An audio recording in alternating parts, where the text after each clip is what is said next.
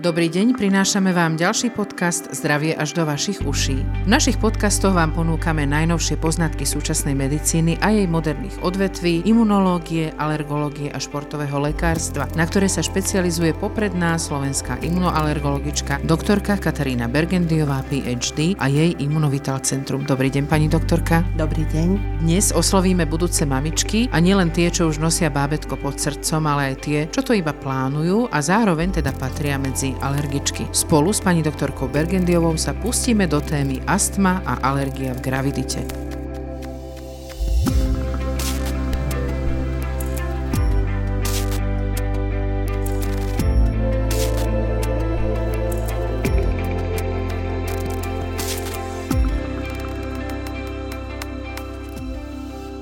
Pani doktorka, alergia a astma nevyhýba sa nám v tehotenstve? Človek si povie, mali by byť predsa organizmom chránené tieto ženy. Astma a alergia bohužiaľ aj počas tehotenstva začína byť problém a v súčasnosti patrí medzi veľmi časté komplikácie počas gravidity. Približne 4% tehotenstiev je komplikované bronchiálnou astmou a v tomto období u jednej tretiny žien môže dôjsť k zlepšeniu, ale u jednej tretiny aj k zhoršeniu tohto ochorenia. Môže sa stať, že sa aj zjaví iba počas gravidity? Môže sa zjaviť aj alergické ochorenie, aj bronchiálna astma u pacientky, ktorá teda je zároveň aj tehotná. Čím závažnejší je stupeň astmy, tým skôr dojde k jej zhoršeniu, čiže exacerbácii počas gravidity. Najčastejšiemu výskytu exacerbácií dochádza medzi 24. a 36. týždňom a maximum výskytu je okolo 6. mesiaca tehotenstva. V poslednom mesiaci dochádza k určitej stabilizácii ochorenia a približne u 90% pacientiek aj v prípade pokiaľ majú pacientky ťažkú astmu. Môže nejako táto alergia alebo dokonca teda astma ohroziť to bábetko, ohroziť plod, prúšku? Astma alebo alergia môže mať významne negatívne vplyvy na plod. Hypoxia vznikajúca pri ťažkej astme môže viesť k hypoxii plodu, môže vznikať hypertenzia, dehydratácia u matky a tým redukovať prietok krvi uteroplacentárnou jednotkou a znižuje výživu plodu. Čo to je hypoxia? Znížená saturácia kyslíkom. Hlavne v prípadoch nedostatočne kontrolované astmy dochádza k zvýšeniu perinatálnej mortality, narasta počet predčasných pôrodov, hlavne u matiek so steroid dependentnou, čiže závislou bronchiálnou astmou. Takisto bolo u nich často zaznamenané zníženie hmotnosti plodu. Vo zvýšenej miere u astmatických matiek sa môže vyskytnúť preenklapsia, predčasný pôrod, pôrod cisárským rezom a predpôrodné krvácanie. Čiže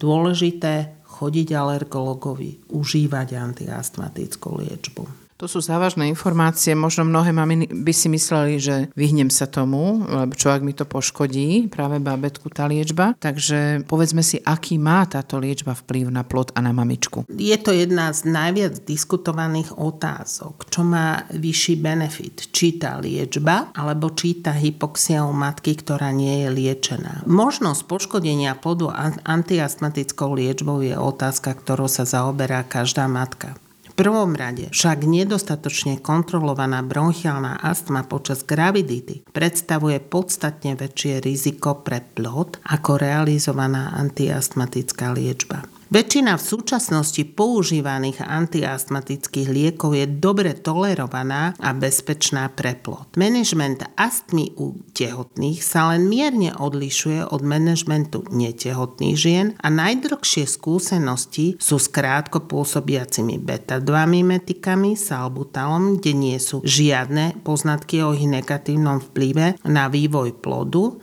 prípade teofilínu doterajšie štúdie nedokázali zostup frekvencie kongenitálnych malformácií, je však možná zvýšená incidencia pre enklampsie. A čo taký bežný liek na astmu, ako je teofilín, syntofilín, má to nejaký vplyv? Dokázalo sa niečo na tých babetkách? V prípade teofilínu doterajšie štúdie nedokázali zostup vzniku nejakých vrodených malformácií alebo poškodení. Je však možná značná zvýšená incidencia preenklampsie u týchto žien, ktoré užívajú teofilín, čiže bezpečnejší je ventolín. Poďme sa porozprávať o vplyve inhalačných kortikoidov, čo s nimi, keď som na liečbe takejto a kontrolujem moju astmu a otehotnem. Najdiskutovanejšou otázkou je vplyv inhalačných kortikoidov na plod. Na jednej strane sa zdá, že v prípade inhalačných fóriem už bola prekonaná u bežnej populácie kortikofóbia. V prípade tehotných astmatičiek však zdá sa stále pretrváva, čo je logické. Jednoznačne treba povedať, že ide o najúčinnejšiu liečbu astmy podľa najnovších poznatkov. Sledovanie z posledných rokov bez pochyby dokázali, že pacientky, ktorí neboli liečení inhalačnými steroidmi, mali častejšie exacerbácie astmy a boli častejšie hospitalizované ako tie, ktoré túto liečbu dostávajú. Prípade beklometazonu sa nepotvrdila, to je určitý typ kortikoidu, ktorý sa používa pri liečbe bronchiálnej astmy, sa nepotvrdil zvýšený výskyt vrodených malformácií plodu. Taktiež sa vylúčil jeho podiel na nízkej pôrodnej hmotnosti, čo bolo ale zaznamenávané v prípade ťažkej neliečenej bronchiálnej astmy. To znamená, že nedokázalo sa, že by bábetko bolo nejak poznačené braním takéto liečby. A aká teda liečba v prípade astmatičiek, ktoré berú svoju liečbu, je vhodná, čiže možno jej pán doktor, pani doktorka zmení na nejakú inú bezpečnú. Počas gravidity sa odporúča takisto zmeniť inhalačný kortikoid na najbezpečnejší, ktorý sa používa v gravidite, a to je budezonid, ktorý bol na základe sledovania výskytu malformácií v roku 2014 u novorodencov preradený zo skupiny C do skupiny B podľa klasifikácie, ktorá určuje typ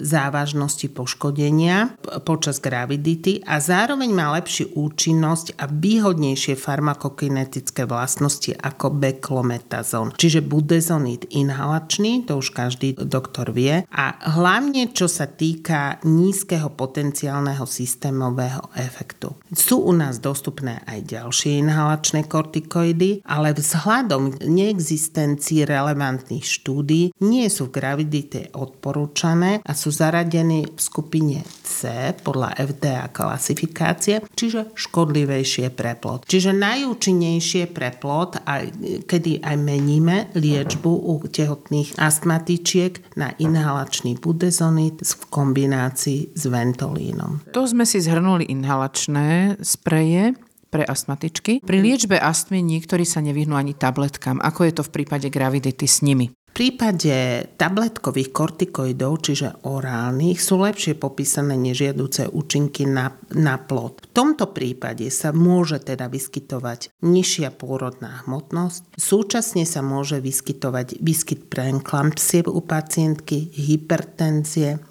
gestačného diabetu u matiek. Na druhej strane je podanie perorálnej tabletky odporúčané len v prípade ťažkej akutnej exacerbácie astmy, prípadne nekontrolované astmy je podstatne výhodnejšie pre matku a plod ako neliečenie tejto astmy, pretože dochádza aj k hypoxii, čiže neokysličeniu plodu.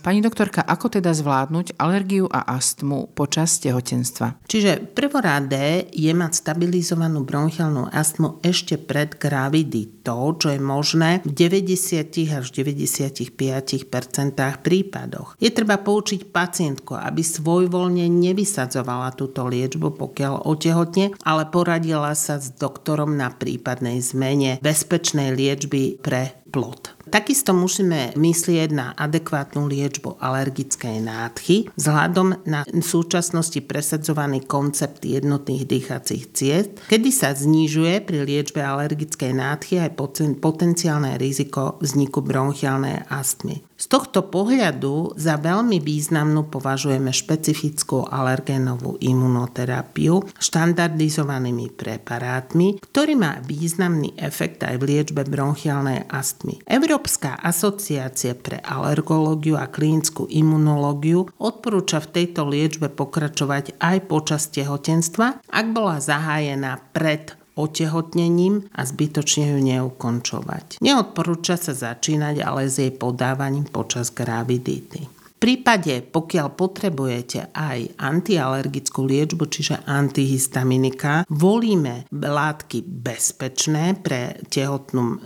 ženu a ktoré sú bezpečné ako alternatíva prichádza do úvahy cetirizín, prípadne lokálne podávané antihistaminika aj kortikoidy.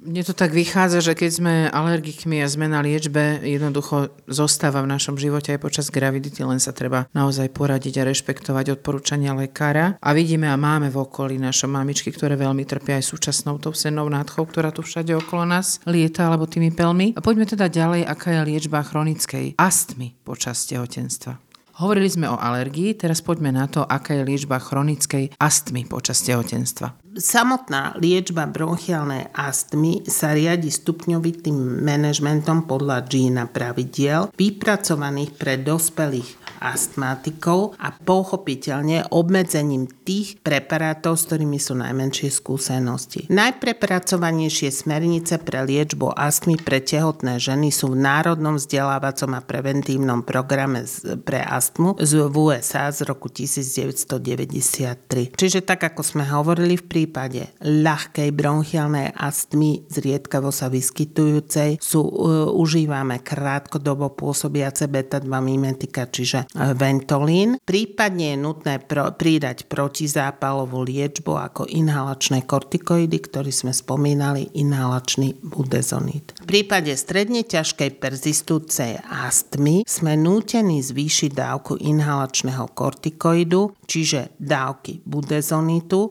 čo sa zdá výhodnejšie pridať k liečbe aj dlhodobo pôsobiace beta-2 mimetikum bežnej populácii sa v súčasnosti v tomto štádiu ochorenia ako liekom voľby stali fixné kombinácie inhalačného kortikoidu a dlhodobo pôsobiaceho beta-2 mimetika, kde používame najčastejšie a formoterol alebo flutikazona salmeterol. Pre tehotné ženy ale vzhľadom nedostatočne overenej bezpečnosti salmeterolu a formoterolu nie je táto kombinácia úplne vhodná a obdobná situácia platí i pre ďalšie protizápalové preparáty zo skupiny antileukotrienov a preto je odporúčané podávať, tak ako sme hovorili, dávky inhalačného budesodnitu a krátkodobo pôsobiaceho beta-2 mimetika ventolínu. To sme už spomínali. Čiže pán doktor, pani doktorka už bude vedieť čo. Ešte sme nehovorili o pacientkách, ktorým sa astma zhoršila alebo aj náhle vznikla v gravidite. Pokiaľ máme exacerbáciu a e, ťažkú persistujúcu bronchiálnu astmu, veľmi často sa to nezaobíde bez podávania perorálnych kortikoidov, či už intermitentne, alebo dlhodobo. U týchto pacientiek, ktoré dostávajú dlhšiu dobu tieto kortikoidy, je treba počas pôrodu potom veľmi dávať pozor na oxigenoterapiu a podávať aj systémovo hydrokortizon počas pôrodu z dôvodu rizika insuficiencie nádobličiek. Čiže aby sme plodu nespôsobili nejakú insuficienciu nádobličiek, je dobre podať hydrokortizon. Liečba akutnej exacerbácie má podobný postup ako u bežného astmatika. Vhodné je samozrejme pacientku hospitalizovať a sledovať vzhľadom aj na hypoxiu plodu. Ďakujeme za tieto dôležité informácie, pani doktorka. Čo dodať na záver pre naše budúce mamičky?